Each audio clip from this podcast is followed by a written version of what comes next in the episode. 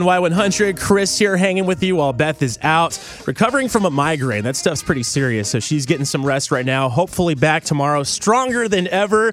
We're praying for you, Beth. But right now, we want to talk to you about a way you can help your service industry people right now. I'm talking bartenders and all the nightlife folks that unfortunately right now can't make any tips or work because of everything going on right now, right? With the whole work safe, stay home order right now. Bars and restaurants are closed, but you can still do delivery and pick up and drive through. But this is amazing. Fireball Whiskey has teamed up with the United States Bartenders Guild, and they created a fundraiser to help bartenders and service service industry people right now during the COVID 19 closings. You can check this out right now on our Y100 Facebook. There's a link to the world's biggest tip jar.